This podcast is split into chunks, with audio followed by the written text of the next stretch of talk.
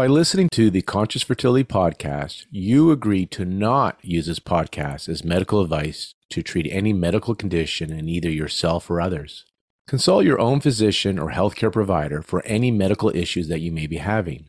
This entire disclaimer also applies to any guests or contributors to the podcast. Welcome to Conscious Fertility, the show that listens to all of your fertility questions so that you can move from fear and suffering to peace of mind and joy. My name is Lauren Brown. I'm a doctor of traditional Chinese medicine and a clinical hypnotherapist. I'm on a mission to explore all the paths to peak fertility and joyful living. It's time to learn how to be and receive so that you can create life on purpose. Today on the Conscious Fertility podcast, we are with Dr. Al Yuzpe. And I know Al personally. Um, I worked with him in the Vancouver area since I met him back in 2002. But I want to give an introduction because he has been around from the early days of practicing reproductive medicine. And we're going to get some insight and hear some stories about where this medicine was and where it is and where he thinks it's going. Um, so, Dr. Yuzpe has been the recipient of numerous awards, including the Canadian Fertility and Andrology Society Award of Excellence in Reproductive Medicine, the Society of Obstetricians and Gynecologists President's Award, and this is for distinguished career in academic reproductive endocrinology and infertility, and his dedication to women's health in Canada and abroad, and also the Royal College of Physicians and Surgeons Speakers Award. But Dr. Yuzpe is the co-founder and co-director of Olive Fertility Center here in Vancouver, BC. They also have clinics in Victoria, Surrey, in Kelowna, and constantly expanding. When I was sitting with him recently at a conference, I found out he had a satellite even in, the Prince George area that he's affiliated with. So Olive Fertility Center has great presence in British Columbia, which we're fortunate to have.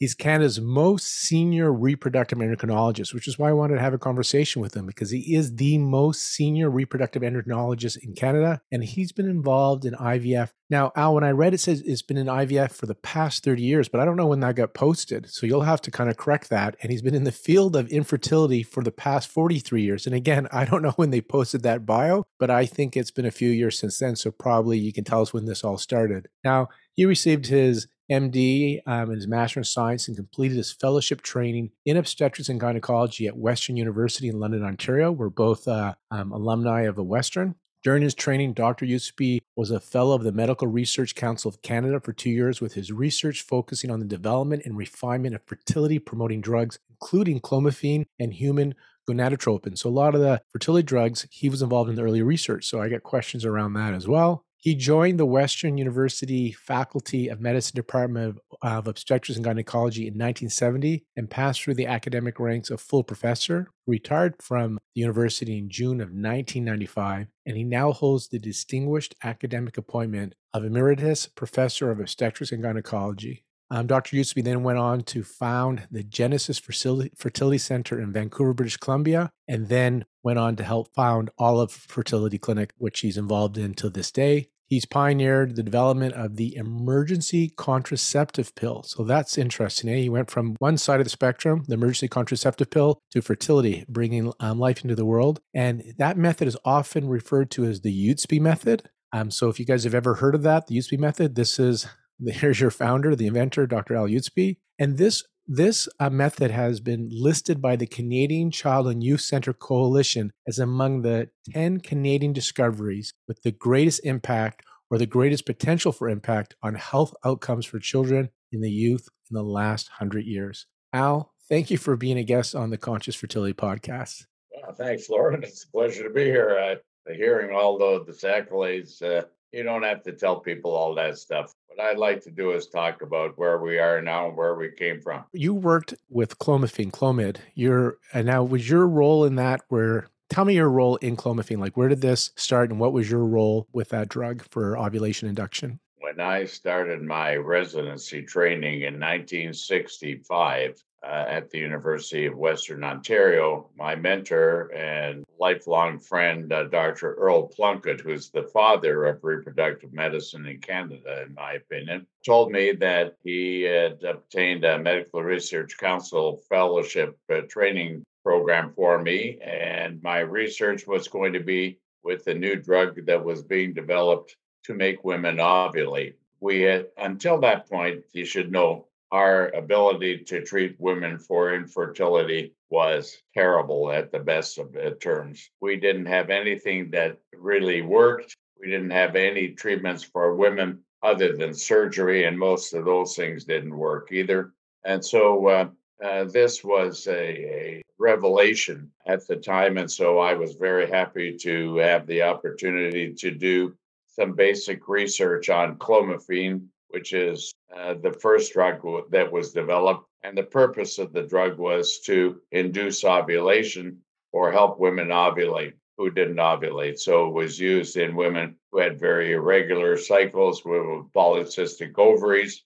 We didn't know what else it did. So we treated everything and anything with the drug because we knew it was safe. So we treated uh, women with endometriosis, we treated women with ovarian cancer, endometrial cancer, all types of things, uh, conditions. Uh, in gynecology to see what it would really do. And that resulted in my master's thesis and uh, me getting a Master of Science in medical research because of that work with clomiphene. I have a couple of questions around Clomid because now one of the other ovulation drugs that's often used is letrozole. So today we're recording this in um, late April of 2023. What's your preference for the for an ovulation drug? Is it Clomid or letrozole, and how do you choose? Well, I have a love for clomiphene because it was the beginning of my career. I also have a love for letrozole because its use in ovulation induction was uh, introduced and pioneered by one of my students and my resident and my former partner, Dr. Bob Casper in Toronto. So uh, I have a great respect for that drug and uh, it's close to my heart as well. The advantages of letrozole are that the multiple pregnancy rate is lower with letrozole than it is with clomiphene. And as a physician, I can say that we much prefer to have a singleton pregnancy than a multiple pregnancy. And I've seen with clomiphene a pregnancy as high as quintuplets. And so uh, it's not just twins. And the more fetuses there are, the greater the risk of the pregnancy is to its existence and to the mother it's, uh, herself. So uh, I think that letrozole is always better to use to begin with. The side effects are less as well. But for some people, letrozole doesn't work and clomiphene does, and vice versa. So you have two choices to treat for ovulatory disorders. Now, I. Well, we have a third. We have a third. Okay, what's your third? those two drugs induce the release, uh, the body's own release of a hormone called FSH and LH as well, which are the two hormones. FSH grows eggs, and LH triggers the release of the eggs, which is ovulation. We also have those two hormones that we can use as individual hormones. We have FSH, but it has to be given by injection. We don't use the hormone LH. We use a drug that works like LH called HCG, which is a natural hormone that the body produces in pregnancy, but it also has the ability to cause the egg to be released. So there are really three things letrozole, clomiphene, and gonadotropins, as they call them. And you had some research in your early days with those drugs as well, no? Yes, I did. Uh, because when I was doing my research with clomiphene, I attended a lecture by Professor Carl Gemzell from Uppsala University in Sweden, who is the pioneer of isolating and uh, FSH and treating women with it. And I asked him at the end of his lecture if he would take me as a, uh, a research fellow, and he said yes, come July 1st. That's uh, I arrived on July 1st, but nobody works in Sweden in July, so I didn't start work till August. But I got to see the country, uh, so I uh, I did work with that as well in the very beginning. But you have to realize something. Uh, you know, I said at the beginning of our discussion, we we need to know where we came from we came in the field of fertility, we came from nothing. We had nothing. We were like the Wright brothers and their little airplane, and comparing that to, to Elon Musk's uh, satellites now and rockets. We didn't have ultrasound, we didn't have hormone tests. I remember when I was uh, in Sweden, uh, Dr. Jimmy Brown in Australia was the first one to produce a, a test that we could measure estrogen. We measure estrogen routinely now in IVF and, and so many other places. And we didn't even have that at the beginning. So we came from really nothing. So it was a, quite an adventure from then on. And it sounds like you guys are in, like you say, the SpaceX. You're, you're compared to where you were in the '60s. I have a question around the ovulatory drugs. Our story and a question. I don't know if you remember this, but once we had a conversation.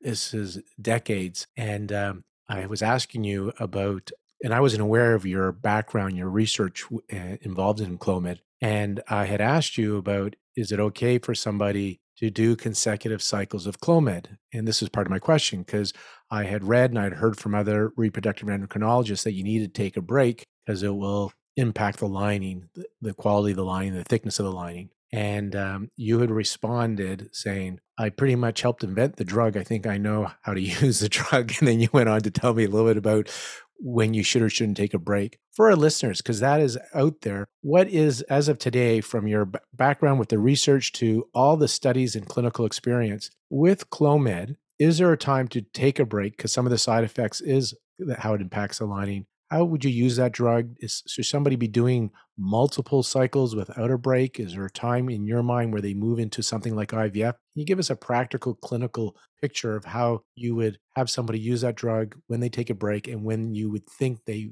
if time and money was an issue, they move into move on to something else? That's a good question, Lauren, because uh, the drug is still misunderstood. If someone has a problem with the drug, now what are the problems? Side effects, and the most common side effects are hot flushes, uh, as far as the way the, a woman feels. But the other major side effect is thinning of the lining of the uterus. And if you take a, uh, as you referred to, uh, very fertile soil and convert it to uh, to sand, uh, an embryo isn't going to implant as well. So we don't want to change the thickness of the lining of the uterus, which we believe is still very important in conception. And if a woman is not experiencing uh, hot flushes or other side effects, uh, some women uh, will experience things. And sometimes, you know, if somebody experiences something that they haven't experienced before and they're taking a medication, they say, well, that's because of the medication. But that's not always the case. But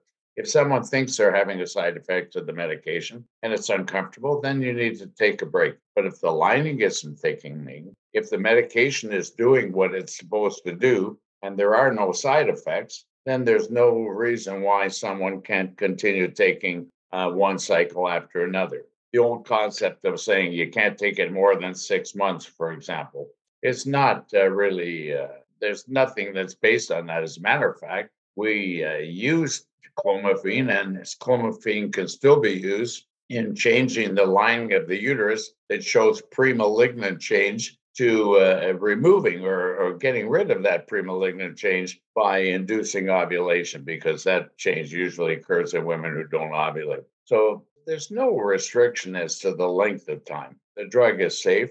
The biggest problem with clomiphene is that in some women there are multiple pregnancies and uh, multiple pregnancies may seem quite exotic and exciting to some people, but we know that the risks of multiple pregnancies, twins, triplets, and more, are uh, much greater than a singleton pregnancy. So we want to, our goal is to help women become pregnant. And our goal uh, when we uh, want women to become pregnant is for them to have a, have a healthy baby at, at delivery. And to do that, the best way to do that is through a singleton pregnancy. And with the lining, as you said, if there's no side effects, if the lining isn't thinning, then they don't really need a break. Is the way to know this is just some of the monitoring that you would do then? That's how you would know because you would look at the lining to see if it's thinning or not.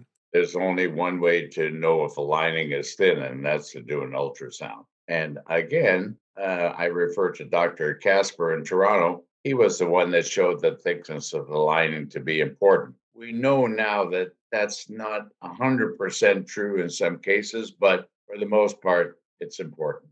When you talk about the field of reproductive medicine, where you said you, you basically had no tools, where do you see it today? Where are we today, and and and what what excites you? Because are we allowed to tell them how, around how well you are? Because you still have the passion. I have to tell our listeners. So I was with Al, Dr. Yuzpe here at a conference just on Friday before we're recording this on a Monday, and he was still like as some before the words came out of their mouth they were talking about a study and al would talk about the issue with the study and what's going on and all of a sudden the person goes and here's the issues with this study. Then they're talking about recurrent pregnancy loss and then he threw out a stat to me about how many of those women would go on to have pregnancies and then the person said and this is how many people go on to go have pregnancies. So in your eight plus decades you are still loving this medicine like you show up still and you share and you and you're involved. So what are you excited about today? And and then next question is what are you excited about tomorrow? First of all lauren let me tell you that if i didn't do what i do now i'd have to work for a living. I love what i do and i've been doing it for 53 years and um, 53 years ago when we started as i said we didn't have any of what we have now. What's exciting now is that we've gone from minimizing the involvement of surgery in fertility promotion. People should know that a number of years ago, when I first started in obstetrics and gynecology, women were having their uterus operated on if it was if they were having difficulty and their uterus was retroverted or tipped backwards. We know now that a third of women have a uterus that's tipped backwards we know that a third of women are not infertile. So, but we didn't have anything else. So people were doing these things, these surgical procedures called uterine suspensions, which brought the uterus from this position to this position. Not much of a, an involvement. Women were having multiple, multiple surgeries for endometriosis and were uh, still not conceiving. But we didn't have anything else to offer them. So we progressed from there to the medication with clomiphene that was introduced in the 1960s, injectable drugs, the FSH drugs that uh, came to, uh, to fruition and it became approved in the early 1970s. Then we went to laparoscopy. And uh, I always uh, thank my parents uh, for giving birth to me, uh, conceiving me, and giving birth to me at the right time. And I was in the right time in the right place. So in the early 1970s, uh, a very close friend of mine who was from Quebec City uh, was just returning from France doing uh, some studying there. And he learned an operation that nobody knew about here called celioscopy, or as it was renamed, laparoscopy which is now a household word in, in surgical procedures. But he brought back the laparoscope and he did some postgraduate training before he went to France and learned this from Professor uh, Raoul Palmer. He learned, he came back to uh, where he had done his training in the States, which was at Johns Hopkins University. And he was trained by the father uh, uh of reproductive medicine in the United States, Howard Jones, who uh, passed away at the age of 103, I think, and who was responsible for the first IVF baby in the United States. And Howard Jones said, uh, Show me this operation, Jacques. And Jacques did the first laparoscopy at Johns Hopkins University in uh, 1969. So in 1971, when he came back here, he taught me how to do the procedure, and he and I started a training program, and every all the gynecologists in the country had to train with either him or me to learn how to do the procedure. And then we had a window to the abdomen. We didn't have to do a huge abdominal incision. We could see what things were going on. We learned a great deal. And so that was another milestone. Then through that organization, there was an organization called the American Association of Gynecologic Laparoscopists. It was a mouthful and Jacques was a founding member and I was a board member. And there was a guy that came to our meeting. His name was Patrick Steptoe. And Steptoe was doing this procedure in England, and we became friends. And he told us about collecting eggs with the laparoscope. And he was working with a scientist uh, named Robert Edwards uh, at Cambridge, England. And he was uh, going to try to fertilize these eggs. So together they worked, and uh, that's what gave rise to the first IVF baby, Louise Brown, who was born on July the 25th, 1978. So that's uh, 45 years ago now. Uh, Louise has had her own children since then. So we evolved, and now IVF field is evolving, and we did. It was used originally to treat infertility. Now we use it for so many other things.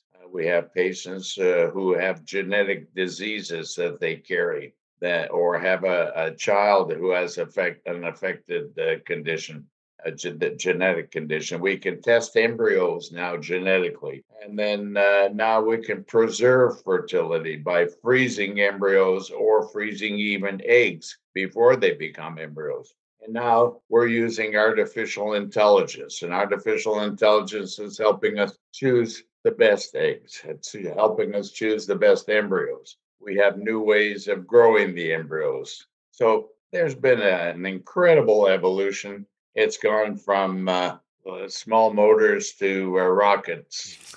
Same thing. So I wanted to just review some of that. So I wasn't aware. So I've known you for a while since 2002. And I wasn't aware that you were involved in training the laparoscopic procedure here in Canada or in BC. I didn't know. I didn't know that was you, were involved in that. Well, there were three of us: Jacques Rioux in Quebec City, yeah. and I worked together. But Victor Gomel, who was a professor here in British Columbia, and who's a very still a very close friend of mine, and you were with him on Friday as yeah. well. Yeah. Uh, Victor really did the same thing out here uh, in the west on the west coast because I was in London, Ontario at the time, and Victor was the first one to successfully operate on ectopic pregnancy through the laparoscope. Victor also was one of the world authorities in microsurgery in repairing fallopian tubes. And uh, Victor uh, worked with some of the most uh, incredible uh, microsurgeons in the world uh, in Europe. And he's been rewarded with, I forget the name of the, the, the award that was presented by the president of France for the world, uh, the work he's done. He's traveled all over the world with his work. So microsurgery was really his biggest bailiwick, although laparoscopy was important for him too. So grateful for the work that they did and Victor did. And I didn't know that you're one of the early adopters, pioneers in Canada on the East Coast, anyhow, for this. And then you shared the advancement, which gets you excited today is you talked about like genetic diseases. So that you guys can test now so you don't put back an embryo where that kid is going that child will have that serious illness so you can prevent those transfers now you know this is uh, what i look at as the the good and the bad we can do things now that can prevent the transmission of diseases. And take, for an example, Huntington's disease. It's a disastrous disease. It's a, a killer uh, for people who have that disease. And it's a terrible condition. You would think that our provincial government would say, gosh, if we didn't have to treat people with Huntington's disease because we didn't have any that had Huntington's disease, they would jump at the idea of saying, well, we'll pay for an IVF cycle for you. So you have a baby that, or one or more babies from an IVF cycle that aren't going to have Huntington's disease. So you're going to save money down the road. Unfortunately, politicians are uh, employed now. They don't worry about the future so much. I, I uh, that's been one of the most distressing things that I've encountered in this whole field in here in British Columbia, and that is the lack of support for people who suffer from infertility, from people who have genetic diseases in some way because IVF is not covered by uh, provincial health care. Even, even these genetic conditions are not uh, treating or preventing the transmission is not uh, covered. And that's a shame. I mean, in 1985, I was I was still in Ontario. I was able to get the provincial government to fund IVF. And then the federal government, in its uh, great wisdom, set up a royal commission. And the royal commission uh, report called "Proceed with with Care" said that IVF only worked for women with blocked tubes, which uh, couldn't be further than the truth. But they stopped funding IVF. In more recent years, now they've reestablished the funding, but they fund one cycle of IVF.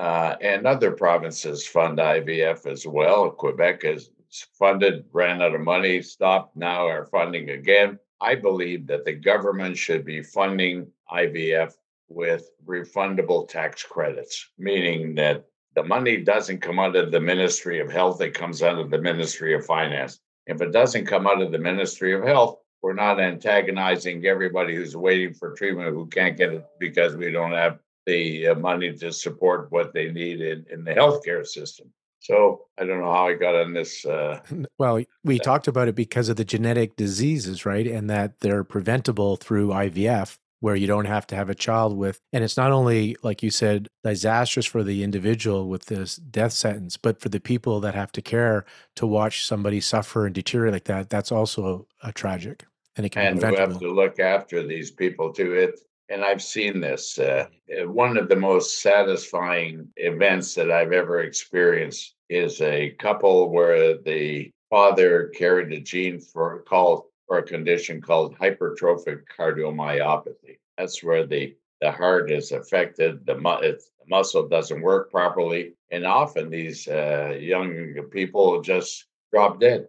And uh, this gentleman had hypertrophic cardiomyopathy. We treated him, and his wife uh, gave birth. In those in those days, we used to put in two embryos. We try to put in a single embryo now in IVF in order to avoid multiples. But they had twin pregnancy, and then uh, a few days later, he went on to have a heart transplant. So um, I think we do good things. Can I ask you a question around that, just to kind of put it into perspective? If somebody has a genetic disorder and you do an IVF, the goal is you're going to have several embryos and you can test these embryos. So there's the chance that some of those embryos will have the disease, but some will not. And you're going to put in the ones that don't. And that's how you're avoiding passing on that hereditary, hereditary disease. Is that where that's, I? That's true. And, you know, this is where we come under criticism. And I suppose it depends on how you look at it. There's morality, there's ethics involved. I remember when uh, when IVF first started,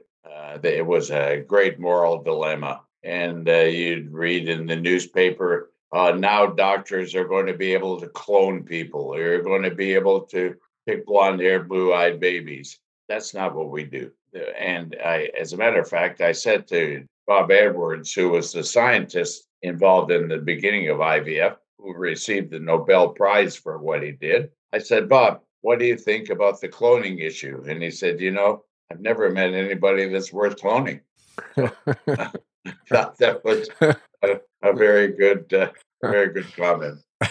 I want to share um, again. We'll continue on what you're you talked about. You know, you love what you do. It doesn't feel like work, and and we'll talk more about where IVF is and going because there's so many testing. Like it's amazing. You, I didn't realize when you started practicing, you could even test the hormones. When now you're biopsying the uterus looking for issues that can cause implantation failure. That's incredible. But I got to share with the audience. So Al's been doing this for a long time. I met him in 2002, and, and I'm going to share this story. I don't know if you remember this, but the reason we met is in 2002. I've been in practice since 2000, and I thought I wanted to meet Al and his team at the clinic because I provide acupuncture and I want to support their patients going through um, IVF. And Al and I event when we met, he put me like he put any medical doctor through rounds. He questioned me and challenged me, which any good health professional doctor does. But later on, when we got to know each other over years, it took years to develop this relationship. You had shared with me that when I first sent in a request to connect with your your team and your nurses,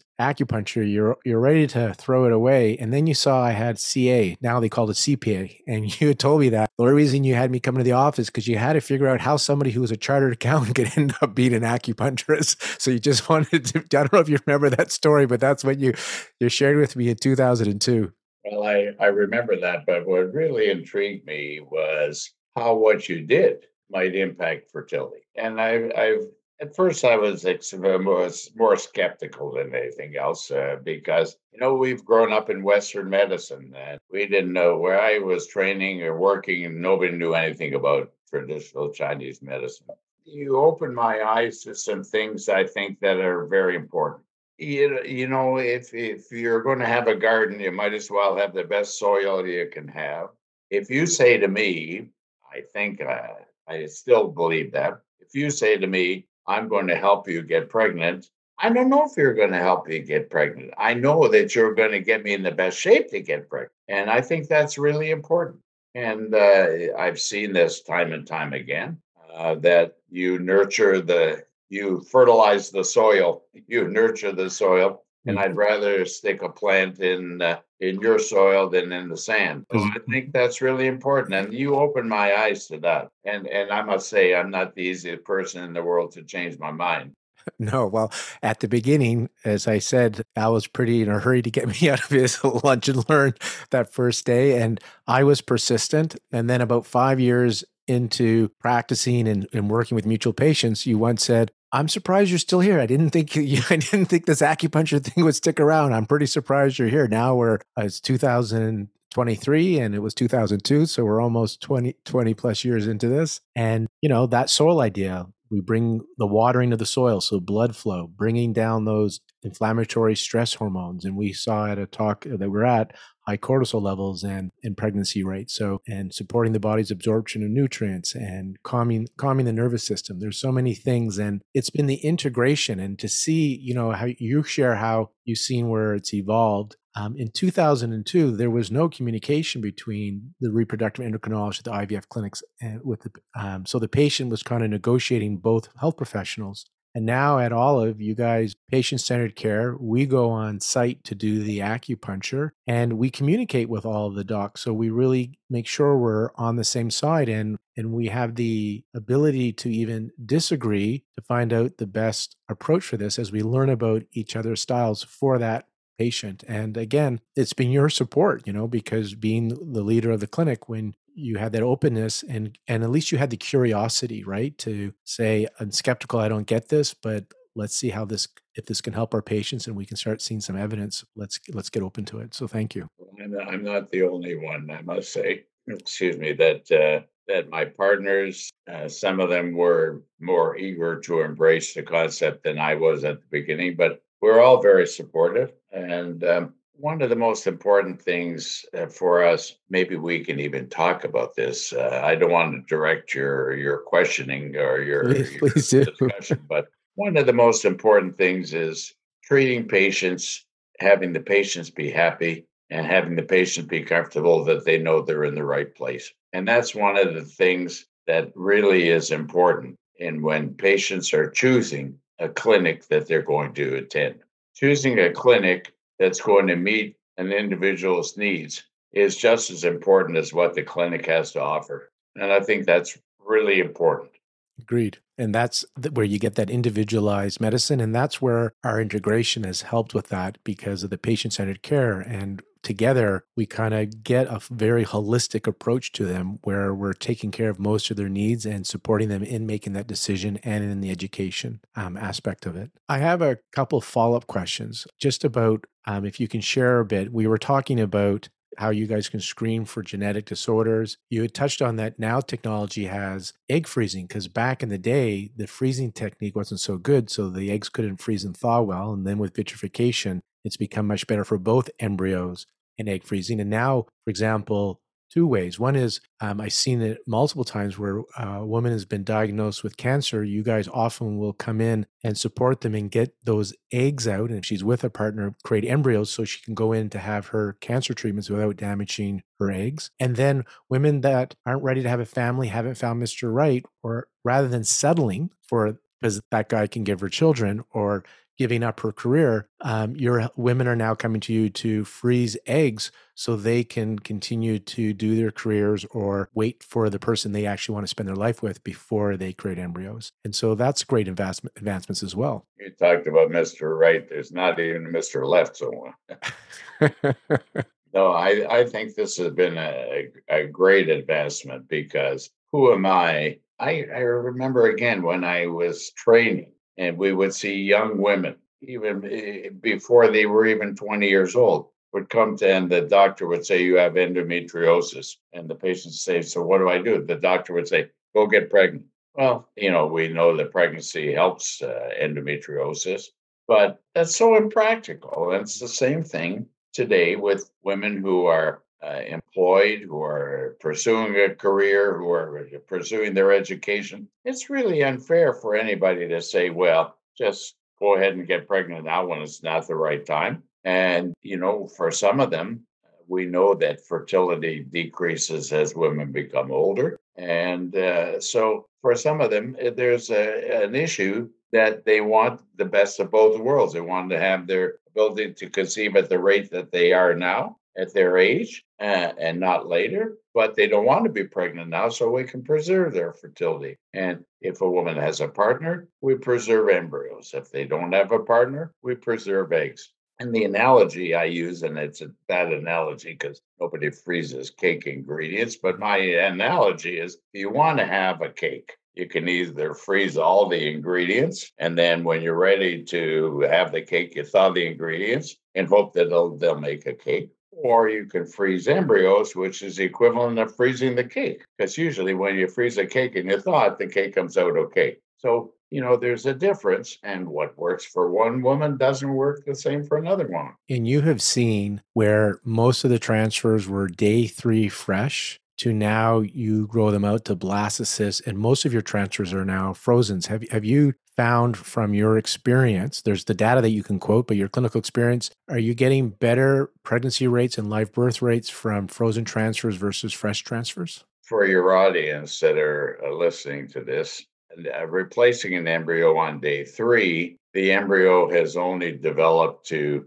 approximately six to eight cells if they're growing a little faster, they may be 10 cells, but you don't know the potential of that embryo or what the potential of that embryo is to get to the point where it can implant. An embryo where it implants is called a blastocyst. That is a cell with hundreds, uh, or an embryo with hundreds of cells, and it is, you know, it's totally different than a day three embryo. We can only transfer embryos or replace embryos into the uterus on day three or on day five. We know that day six or seven is not good. So we transfer on day three or day five if we're doing a fresh embryo. So if the embryo is only six to eight or 10 cells on day three, I want to be sure that I'm giving that patient the best chance she has of becoming pregnant. So I want to transfer it on day five to know that the cake is there, not the ingredients. Some embryos are still not fully developed by day five. And so we can continue to grow them in the laboratory for another day or two to day six or day seven. And many embryos that we freeze are day six embryos or blastocysts or day seven blastocysts. And we don't uh, transfer those fresh. So I personally prefer to grow all the embryos. If they don't get to where we want them to get and they stop growing, that the pay, that's hard pill for the patient to swallow at that point. But at least we're not putting it in, having a failed cycle of freezing some other day three embryos and the patient coming back two years later and they don't work. So I'm I'm a proponent of transferring day five embryos if a patient wants a fresh embryo transfer, if it's at the right point. If not, I think uh, we should grow all the embryos to blastocyst and freeze them. And then what I think is at the time of this recording, I don't know when somebody's listening to this, so maybe what we're about to share is like old news. But today, um, this artificial intelligence, because that's just really starting to ramp up in the IVF and reproductive medicine field. What are you guys using it for now? And what do you, what's your insight of what you're thinking is going to happen in the future, how this is going to help um, men and women have children with this AI? Well, artificial intelligence is amazing what it can do. And it's just based on rather than one or two experiences, they're based on a hundred thousand or a million experiences when you pool all that information. And what they do in artificial intelligence when they're assessing eggs and embryos is they photograph them. And a photograph could look at so many things in the field that we don't even think about or see. So, to me, the biggest development so far has been to evaluate the eggs and I think that's really important. Say you were a, a, patient coming to me to preserve your fertility, and you say, I'd like to have two or three children, but not for another five years. So we treat you with IVF, and you get uh, nine or 10 eggs, let's say. With artificial intelligence, we can now evaluate those eggs and say, based on artificial intelligence, it, your chance of this egg uh, becoming fertilized, forming a blastocyst, which is the end stage of embryo development before we put it in. And uh, the chance of having a pregnancy is X percent. But these are still just estimates. But I say to you, look, you got uh, 10 eggs, and uh, four of these have the potential to make a pregnancy at the most, or three, and you say, I want three children, you say, well, I better do another cycle and freeze some more eggs. So I think it has some really important, an important role to play in assessing egg potential. It probably has the same with embryos, but we haven't been using it with embryos to this point. We don't do this. There are companies that, that have programs that you send the photographs to. They give you the results. Uh, interesting, the, the uh, one is called Magenta, for example. And then uh, we will also be able to do that in the laboratory. In the laboratory, they'll be able to assess the eggs and the embryos as they're developing. So artificial intelligence is going to play a major role in the evaluation and what people do in the evaluation of their eggs and their embryos and what we and even with sperm and selecting the best sperm. And then what they will do as a result of what that information provides. Because now when you are looking to choose the the best looking embryo, there's, you know, you look at your image using your eyes, or you have to do somewhat of an invasive procedure and take some cells and send those away to get tested for your screening. And the future of this for embryos, I, I hope, is that through a non invasive photograph, that you'll be able to be able to pick those embryos in that same way. Well, uh, the non invasive uh, issue is a whole different issue. We have a procedure called PGTA. That's pre implantation genetic testing. The A stands for aneuploidy, which is too much or too little chromosome material. And every cell has that's been fertilized, every human cell has 46 chromosomes. But there are a lot of errors in chromosome numbers and separation because when the cells unite and then divide, there are errors that occur.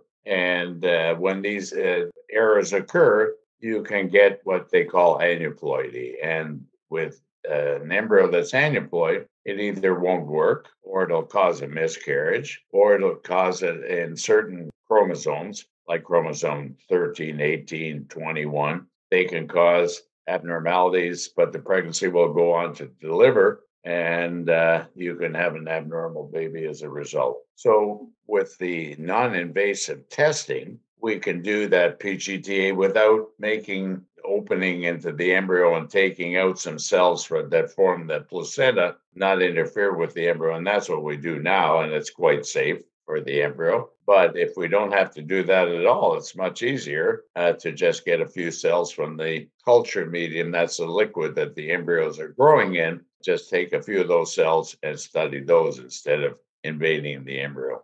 So, can I want to unpack that a little bit? Because currently, the most common procedures, the PGTA, where they biopsy some of the cells and send it away. And what I'm hearing you share is there's even a newer procedure that you are doing at Olive that's non invasive, where you're not touching the embryo, whether the part that's going to become the baby or the, well, you don't do that now, the part that becomes the placenta, you're not touching that. And you are now taking cells from the the medium, the the culture that the embryo is in. And that is what you're testing. Can you can you elaborate a bit? Yeah, that's exactly what we do. Uh, but what we have done is uh, Dr. Nakhuda in our clinic has uh, been uh, spearheading a research project where we've been looking at these cells and seeing how they compare with what we get with an embryo that we'd biopsied as well. So we have a comparison. So when you do so in your research, you are biopsying like PGTA and at the same time you're looking at the cultural fluid. Yeah. Okay. So that's just research, and we don't know where we're going yet. We don't if if they're not equivalent, if the non-invasive method is not as accurate, then it's not as good because we don't want to miss things. But have you do you have any data or any sense of what it's looking like the, the when you're comparing? Uh, well, it seems to be uh, fairly uh, correlated, but uh, you know, until the study's finished, it's very hard to to give right. an opinion. That's but we would love to be able to not invade the embryo. One, for not invading the embryo. Two, for reducing the amount of work that the embryologists have to do in the laboratory. I don't know what people or whether people realize, you know, everybody thinks about uh, the doctors and the nurses in IVF. The laboratory is the heart of an IVF clinic. The laboratory are the people that deal with the eggs, deal with the embryos, grow the embryos, biopsy the embryos. They are so much involved in. I wish there was some better way that we could recognize these people than we do because they're behind the scenes. They're in the in the locked up laboratory where nobody else can tread, Right. sort of thing. Well, let's let's honor them a bit now and talk a little bit about what they're doing. And as you said, it's the heart of the uh, of the clinic is the lab and your embryologist from egg retrieval. So the doctor, you guys retrieve the eggs and then you give it to the the lab. How long from getting the egg, seminating, hoping it fertilizes, like all the stuff they have to do before they put it in to do its thing and grow over the next five days? How long is it per egg on average? How long is a per egg? Or per per per retrieval how long do when somebody has their eggs retrieved are they done with their eggs in five minutes or is it you know how long until they they put it into culture because they had to strip the eggs and they had to seminate Well, there's a procedure that we do in IVF called ICSI. ICSI is where we inject the sperm in the egg. IVF, we just add the sperm to the eggs and let the sperm do their own thing. Uh, but ICSI makes sure that one sperm gets into to an egg.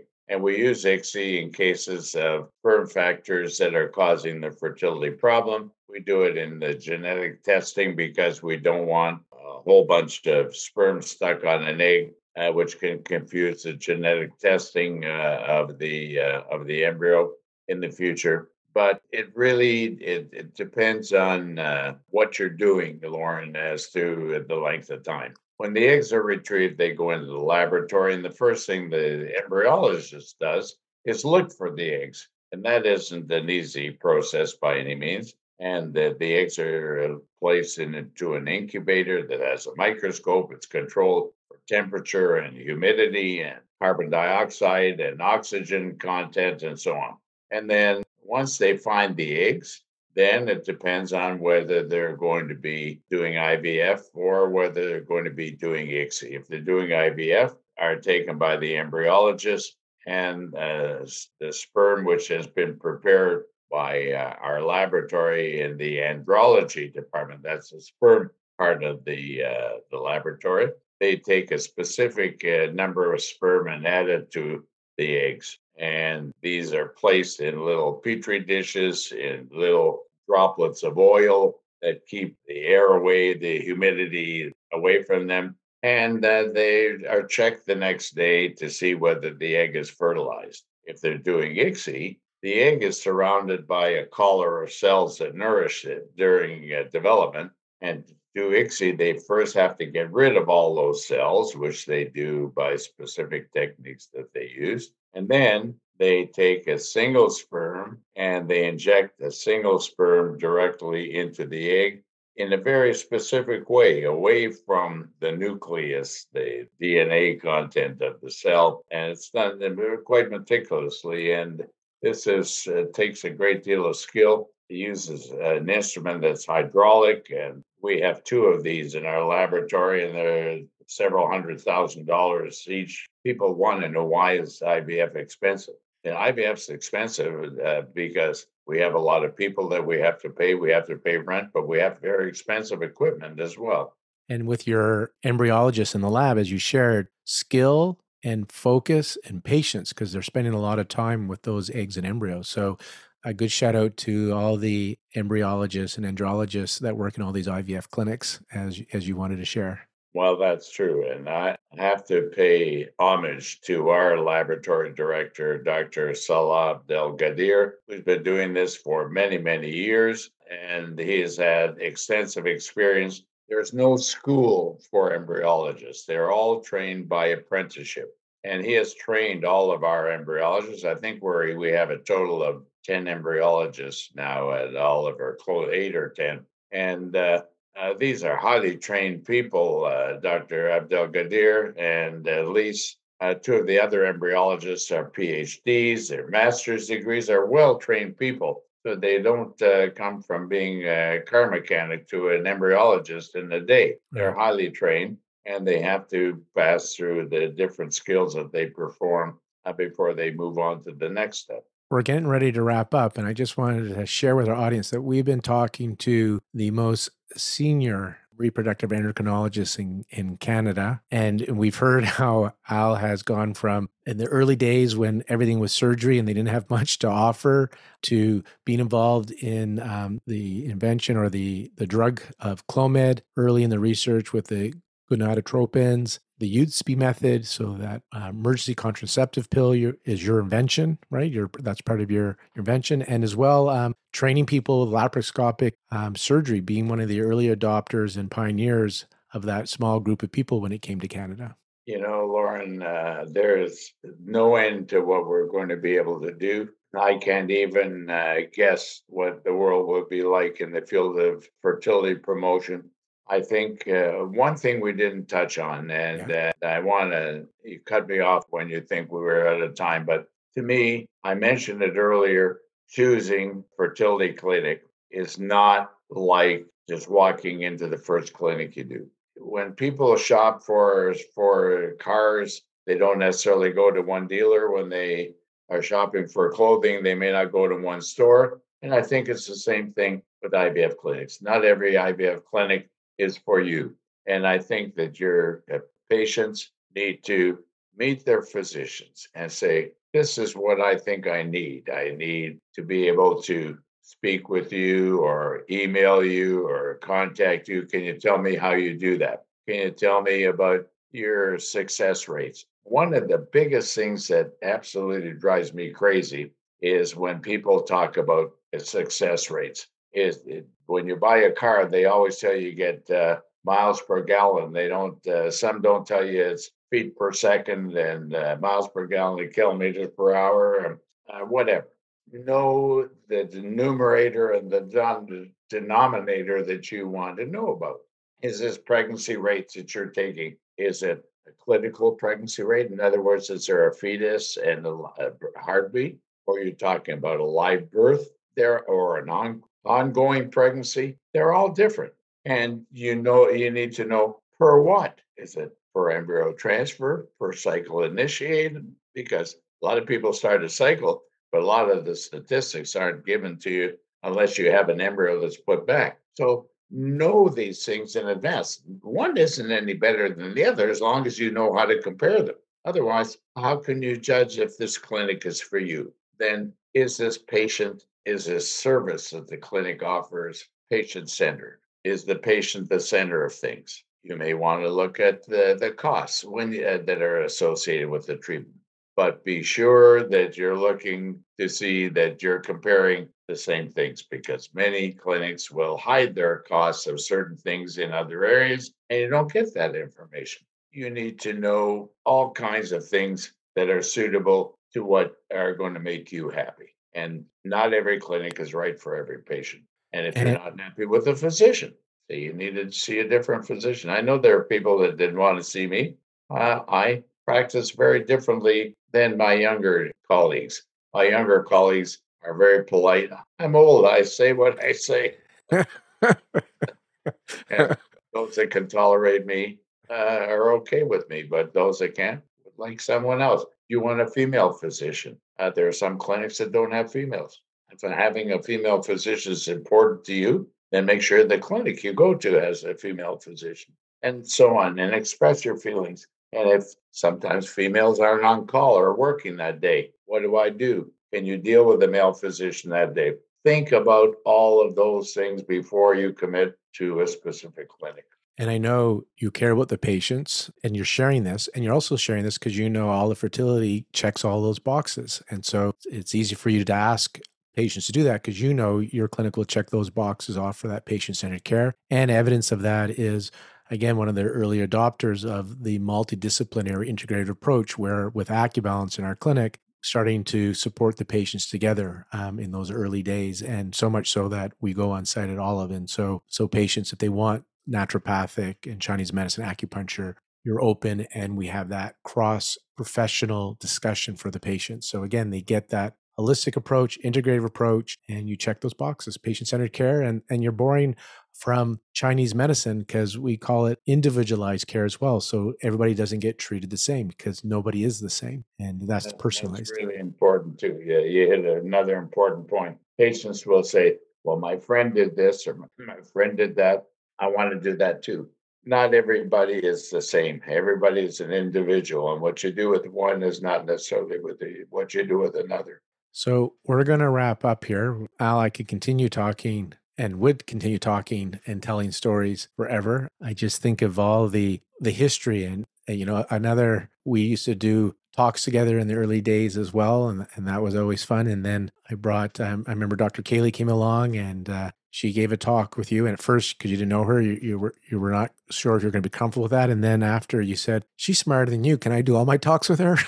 So as they say al al says it as it is. Doesn't hold anything back and she is smarter than i am. I agree. I have to thank you for your association for what you've done for us and i know i've influenced you because you named your two sons the same as my two sons. That's right. I got it so we didn't know this but my kids and Al are the same. We both have two boys, the same names, except that the names are reversed based on age. So his, his oldest is the name of my youngest, and his youngest is the name of my oldest. But uh, yeah, we we our children are named the, are named the same. So uh, I forgot. About, I I know that, but I had forgot about that as we are having this conversation. Well, thanks, Lauren, for asking me to uh, to participate in this. I, I'm not sure that anybody's learned anything, but it was fun uh, recollecting a lot of the old times. I, I you know, I, I enjoy history, and I think it's important to know where we come from, came from, because it helps us know where we're going. And it's nice to talk to somebody firsthand that was there versus somebody else telling me it. So it was a pleasure to have you come on the Conscious Fertility podcast to give us a little history and to share with patients some tips and ideas when choosing clinics and explaining some of the, the difference between letrozole and Clomid and the line issue and just where you see things going that I know our listeners may not be aware of, especially the artificial intelligence, uh, picking, looking at eggs when you freeze them, and also the part about what you're the research you're doing, looking at the culture medium to screen embryos versus um, hopefully not needing to um, biopsy the embryos. So I'm sure at the time of this recording that people are going to be listening to this, this is going to be some new information. 10 years from now, this will be another little history podcast, of course. I hope I'm around to do it. We hope so too. You'll be in your ninth decade by then, so um, be be pleasure. So should we? We'll set up a date in our calendar for a ten year little reunion for our podcast, and we'll do another interview. I'll make a note of it. Thank you. Thanks, Al. All right, you've been listening to the Conscious Fertility podcast with Dr. Al Yuzpe from the Olive Fertility Center here in Vancouver, British Columbia, Canada. If you're looking for support to grow your family, contact Acubalance Wellness Center. At Acubalance, they help you reach your peak fertility potential through their integrative approach, using low level laser therapy, fertility acupuncture, and naturopathic medicine. Download the Acubalance Fertility Diet and Dr. Brown's video for mastering manifestation and clearing subconscious blocks. Go to acubalance.ca, that's A C U balance.ca. Thank you so much for tuning in to another episode of Conscious Fertility, the show that helps you receive life on purpose. Please take a moment to subscribe to the show and join the community of women and men on their path to peak fertility and choosing to live consciously on purpose. I would love to continue this conversation with you, so please direct message me on Instagram at Lauren Brown Official. That's Instagram, Lauren Brown Official. Or you can visit my websites, laurenbrown.com and acubalance.ca. Until the next episode, stay curious and for a few moments, bring your awareness to your heart center and breathe.